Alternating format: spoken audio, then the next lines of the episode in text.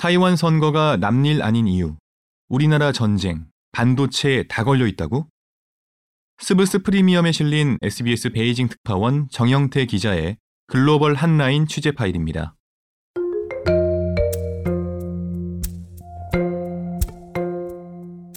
미중 패권 경쟁의 최전선인 타이완 해협. 오는 13일, 이번 주 토요일 타이완 총통 선거를 앞두고 긴장감이 다시 고조되고 있습니다. 사실상 미국과 중국 대리전으로 여겨지는 이번 선거. 그 결과에 따라 세계 정세에도 큰 변화가 예상됩니다. 군사 안보적으로 보면 타이완의 오랜 별명이 바다 위에 떠 있는 침몰하지 않는 항공모함입니다. 중국 지도를 놓고 보면 중국이 태평양으로 진출하는 데 있어서 동쪽은 일본이 가로막고 있고 남쪽은 타이완 섬이 가로막고 있는 모양새입니다. 즉 타이완 섬이 미국과 중국 중 누구의 영향력에 들어가느냐에 따라서 태평양의 판도도 달라질 수 있는 겁니다. 중국 입장에서는 그야말로 미국의 해상 봉쇄선을 뚫어내는 최전선이 타이완 섬인 셈이고 미국 입장에서는 중국의 태평양 진출을 막는 바다 위의 군사 기지, 말 그대로 침몰하지 않는 항공 모함이 대만입니다. 게다가 중국 대륙과 대만 사이에 있는 타이완 해협은 전 세계 경제에서 차지하는 비중이 어마어마하게 높은 목줄로 비견됩니다. 전 세계에서 해상으로 운송되는 컨테이너의 절반 가까이가 타이완 해협을 지납니다. 특히 중국, 일본, 한국이 많은 영향을 받습니다. 만약 유사시에 군사적 위기 상황이 닥쳐서 어느 한쪽이 이 타이완 해협을 봉쇄하게 된다면 한국과 일본은 그야말로 직격탄을 맞게 됩니다. 바로 이 길을 통해서 중동에 석유가 수입되고 있기 때문입니다. 반도체도 문제입니다. 대만이 최근 들어서 급격히 전략적 가치가 높아진 게 바로 반도체 때문이죠.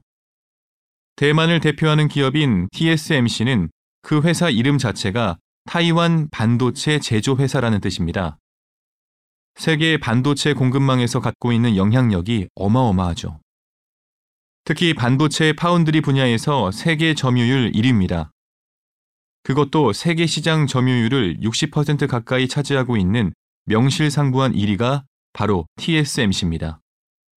중국이 고사양의 최첨단 반도체를 살 수도 없고 스스로 만들지도 못하게 하겠다는 게 미국의 의도인데 이런 미국의 전략이 성공하려면 타이완과 TSMC의 협조가 필수적입니다. 그런데 만약에 중국의 타이완에 대한 또 TSMC에 대한 영향력이 커진다면 미국의 전략은 큰 차질을 빚게 됩니다. 반대로 중국이 타이완과 TSMC로부터 지금보다 훨씬 더 큰 협력을 받을 수 있게 된다면 반도체의 굴기라고 하는 중국의 꿈에 큰 원군을 얻게 됩니다. 타이완의 주요 방송사 가운데 하나인 TVBS가 1월 2일자로 발표한 여론조사를 보면 반중 독립 성향 민진당의 라이칭더 후보가 33%, 친중 성향인 국민당의 허우유이 후보가 30%로 3%포인트 차입니다. 5차 범위 내이기 때문에 접전이라고 봐야 합니다. 제3당 민중당의 커원저 후보는 22%로 3위인데 최근 하락세라고 하지만 역시 상당한 지지를 받고 있는 걸 볼 수 있습니다. 여당인 민주당의 라이칭더 후보는 원래 반중 친미 성향이 강한 민진당 안에서도 특히 대만 독립 성향이 강한 인물로 평가됩니다. 현재 타이완 부총통입니다. 우리 국무총리 격인 행정원장으로도 일한 적이 있는데 이 행정원장 시절에 타이완의 공용어로 영어를 도입하는 즉 영어 공용화법을 추진한 적도 있습니다. 최근 선거 유세에서 한 발언들을 보면 타이완은 이미 주권 독립 국가라면서 전체주의의 속국이 될 수 없다 이런 발언을 했고요. 특히 하나의 중국 원칙은 이미 타이완에서 의미를 상실했다는 입장입니다. 중국으로서는 강하게 반발할 수밖에 없는 상황입니다.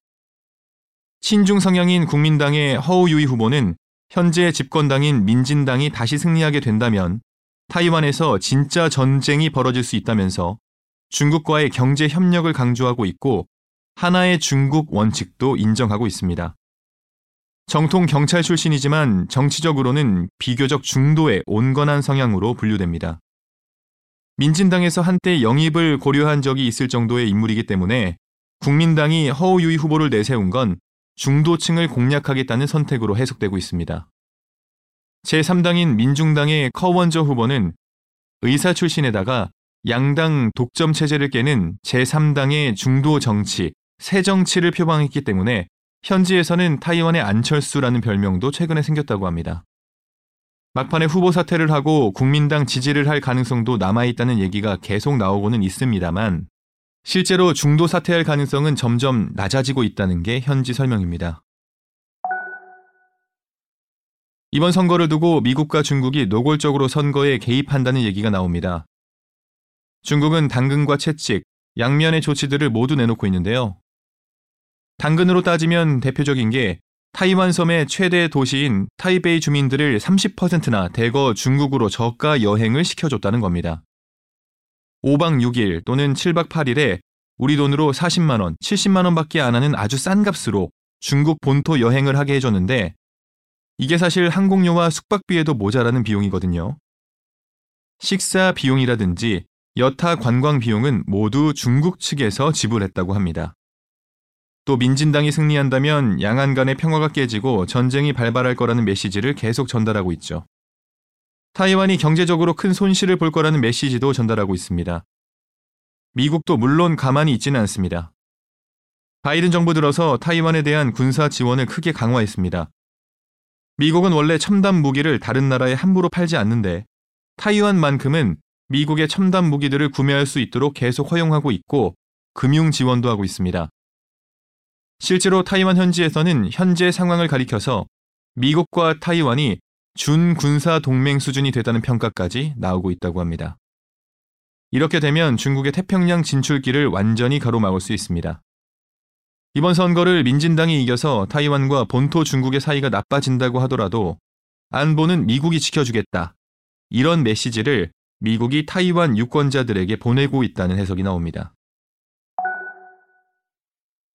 락밴드 메이데이와 중국의 선거 개입.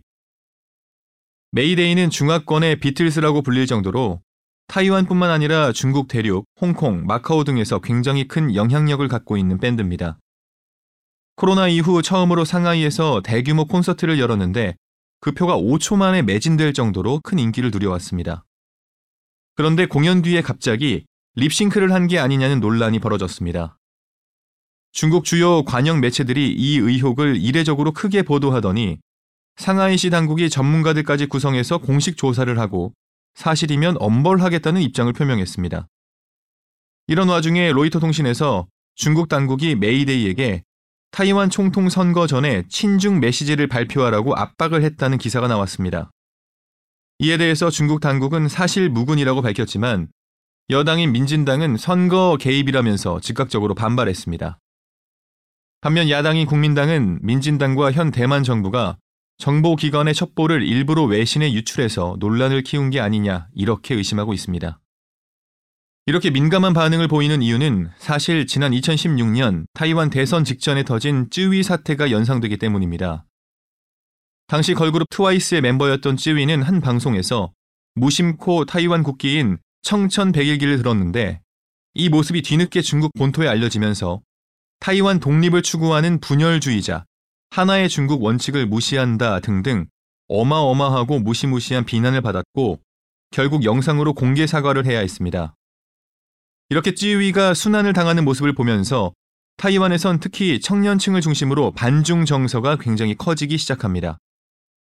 결국 2016년 대선에서 야당인 당시 민진당의 차이 잉원 후보가 압도적인 표차로 국민당에 승리하면서 8년 만에 정권 교체를 이루게 됩니다. 청년층이 몰표를 몰아줬던 거죠. 2016년과 2020년 타이완 대선에선 홍콩 상황도 굉장히 큰 영향을 미쳤습니다. 2016년 타이완 대선 전인 2014년에 홍콩에서 이른바 우산혁명이라고 부르는 대규모 민주화 시위가 일어났었죠. 시위대가 경찰의 최루탄을 우산으로 막으면서 우산혁명이라는 이름이 붙었는데 당시의 이슈는 홍콩의 최고 행정 책임자인 홍콩 행정장관의 직선제 문제였습니다. 중국의 국회격인 전인대에서 후보 1, 2, 3을 뽑아서 홍콩으로 내려보낼 테니 이세 명의 후보 중에 한 명을 직선제로 뽑으라는 것이 당시 중국 공산당의 방안이었습니다. 이게 무슨 직선제냐고 홍콩 젊은이들이 반발하면서 대규모 시위로 이어졌던 게 2014년 우산혁명이고 이는 같은 중화권인 타이완에게까지 영향을 미쳤습니다. 2020년에 대만에서 차이 잉원 총통이 재선에 나섰을 때에는 민진당의 상황이 더 불리했습니다. 그런데 2020년 타이완 대선을 앞두고 바로 홍콩에서 다시 2019년부터 2020년까지 이어진 대규모 민주화 시위가 또 일어나게 됩니다. 이때 홍콩 경찰이 전례 없이 강력하게 시위를 진압하는 모습이 전 세계로 퍼져나갔죠. 타이완에서는 왜 홍콩 상황에 대해서 이렇게 관심을 가질까요? 바로 양쪽에 일국양제라는 공통의 키워드가 있기 때문입니다. 타이완 사람들은 홍콩의 일국양제가 어떤 식으로 실현되느냐에 대해서 굉장히 관심이 많습니다. 홍콩에서 직선제도 지켜지지 않고 민주화 시위가 경찰에 의해 강력하게 진압되는 걸 보면서 타이완 사람들은 중국식 일국양제 통일 방안에 대해 상당한 거부감을 갖게 됐습니다. 홍콩의 정치적 상황은 지난 8년 동안 민진당이 집권하게 된 어떤 정치적 기반이 됐다고 할 수 있습니다. 하나의 중국이란 말이 왜 자꾸 논란이 될까요? 중국의 합법적 정부는 오로지 하나라는 것이 하나의 중국 원칙입니다. 지난 1949년에 장계석, 중국 발음으로 장제스가 이끌던 중화민국의 국민당은 중화인민공화국의 공산당에게 내전에서 패배하면서 타이완으로 쫓겨갔습니다. 그래서 국민당은 타이완 섬에서도 여전히 중화민국이라는 이름을 썼고 중국 공산당은 대륙에서 중화인민공화국을 건립하게 됩니다. 문제는 이렇게 갈라졌음에도 양쪽 다 자신들이 중국 전체를 대표하는 합법 정부라면서 각자 헌법에도 각각의 영토에 본토 대륙과 타이완 섬을 모두 포함하는 공식 입장을 갖고 있었다는 겁니다. 이때만 해도 중국 본토의 공산당과 대만의 국민당 모두 자기 주도로 언젠가는 통일을 할 거라는 생각이 강했기 때문에 중국의 합법적 정부는 오로지 하나여야 된다라는 원칙에 대해서 공통 인식을 갖고 있었습니다. 하지만 가장 중요한 건 과연 누가 합법 정부냐는 건데 여기에 대해서는 각자의 생각이 정반대였습니다. 그래서 1960년대까지만 해도 유엔에서는 국민당의 중화민국이 중국을 대표하고 있었습니다. 하지만 1970년대 들면서 대륙의 중화인민공화국의 영향력이 점점 커지고 1971년에 중국이 유엔에 가입하게 됩니다. 이때 타이완의 중화민국은 유엔 총회에서 표결로 퇴출당하게 되는 수모만은 피하기 위해서 스스로 자진 탈퇴를 해버리게 됩니다. 이때부터 타이완은 유엔에서 독립된 주권 국가로서 인정받지 못하는 위치로 떨어지게 된 겁니다. 중국 대륙과 타이완 간의 관계를 설명할 때 양국 관계라는 표현을 쓰지 않고 양안 관계라는 명칭을 쓰죠. 양안이란 타이완 해협을 사이에 둔 양쪽 해안이란 뜻입니다. 타이완으로 쫓겨와서 중화민국을 유지할 때까지만 해도 국민당에서는 언젠가는 무력으로 대륙을 수복해서 통일하겠다는 의지가 강했습니다. 1990년대에 이르게 되면 국민당 정부는 현실적인 힘의 차이와 함께 자신들이 본토를 수복할 가능성이 없다는 점을 인정하고 1992년에 중국 대륙과 타이완 간의 관계 개선을 위한 협상에 나서게 됩니다. 그 당시 가장 큰 문제가 하나의 중국 원칙을 어떻게 할 것이냐였습니다. 결국 양측은 하나의 중국 원칙을 견지하고 통일을 추구한다는 합의를 이루되 그 해석은 각자 하기로 한다라며 가장 예민한 문제를 슬쩍 옆으로 치워두고 관계 개선에 나서는 선택을 했습니다. 이를 1992년에 만들어진 양안 간의 공통인식, 줄여서 구의공식이라고 부릅니다. 국민당은 하나의 중국 원칙과 함께 이 구의공식도 여전히 인정하고 그 때문에 친중 성향이라는 평가가 나옵니다. 반면 민진당은 본토에서 넘어와 타이완 원주민을 억압하던 국민당의 장기 독재에 저항하면서 생긴 당입니다. 그래서 타이완의 독자적인 정체성을 훨씬 강조합니다. 민진당 입장에서는 중국 대륙은 더 이상 통일이 아닙니다. 그래서 하나의 중국 원칙이나 구의 공식도 인정하지 않는 겁니다. 이번 선거에서 민진당이 승리할 경우 차의 잉원 총통의 자녀 임기가 끝나고 라이칭도 후보가 정식으로 총통에 취임하는 5월까지 넉 달 정도 시간이 남습니다. 타이완에서는 이 넉 달의 시간이 굉장히 중요하다고 보고 있습니다. 만약 라이칭도 후보가 이 넉 달의 당선인 신분 기간 동안 지금까지처럼 강한 타이완 독립 성향의 발언을 계속한다면 중국 정부로서도 가만히 있지 않을 거라는 얘기입니다. 오는 2027년은 시진핑 중국 국가주석의 15년 집권이 끝나고 다음 5년 집권을 위한 정당성이 필요한 시점이 됩니다. 또 중국 인민해방군의 창군 100주년이 되기도 합니다. 그래서 2027년에 중국이 타이완 무력 통일 전쟁에 나설 거라는 예상도 계속 제기돼 왔습니다. 하지만 중국이 전쟁에 나서려면 승리할 수 있다는 확신이 있어야겠죠. 만약 미국이 전력을 다해서 타이완을 방어한다거나 일본까지 적극 개입하게 된다면 중국군이 과연 승리를 확신할 수 있을 것인가? 여기에 대해서는 아직 물음표가 붙습니다. 그렇기 때문에 당장 전쟁이 일어날 가능성은 적지 않느냐, 이렇게 보는 사람들이 더 많은 것 같습니다. 그렇다면 이번 타이완 선거가 우리나라에는 어떤 영향을 줄까요? 안보적으로 보면 민진당이 승리할 경우에는 지금까지와 비슷한 정책을 펴면서 우리나라와 미국, 일본 등의 안보 정책에 큰 변화는 없을 전망입니다. 하지만 만약 국민당이 승리한다면 8년 만에 정권 교체이기 때문에 상당히 큰 변화가 예상됩니다.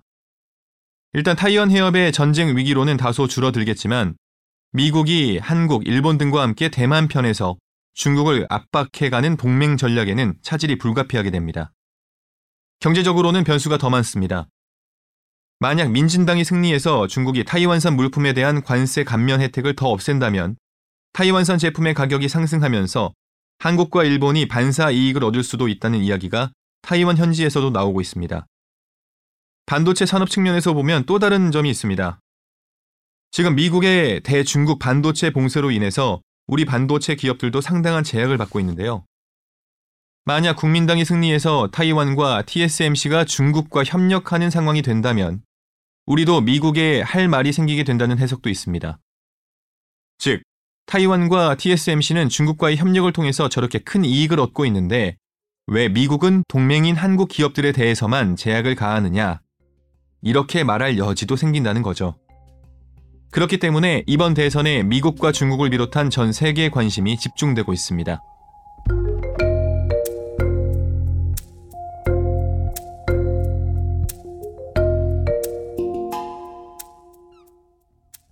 여기까지 SBS 베이징 특파원 정영태 기자의 취재 파일, 저는 아나운서 김윤상이었습니다. 스브스 프리미엄 앱을 설치하시면 더 흥미롭고 유익한 기사들을 만나보실 수 있습니다.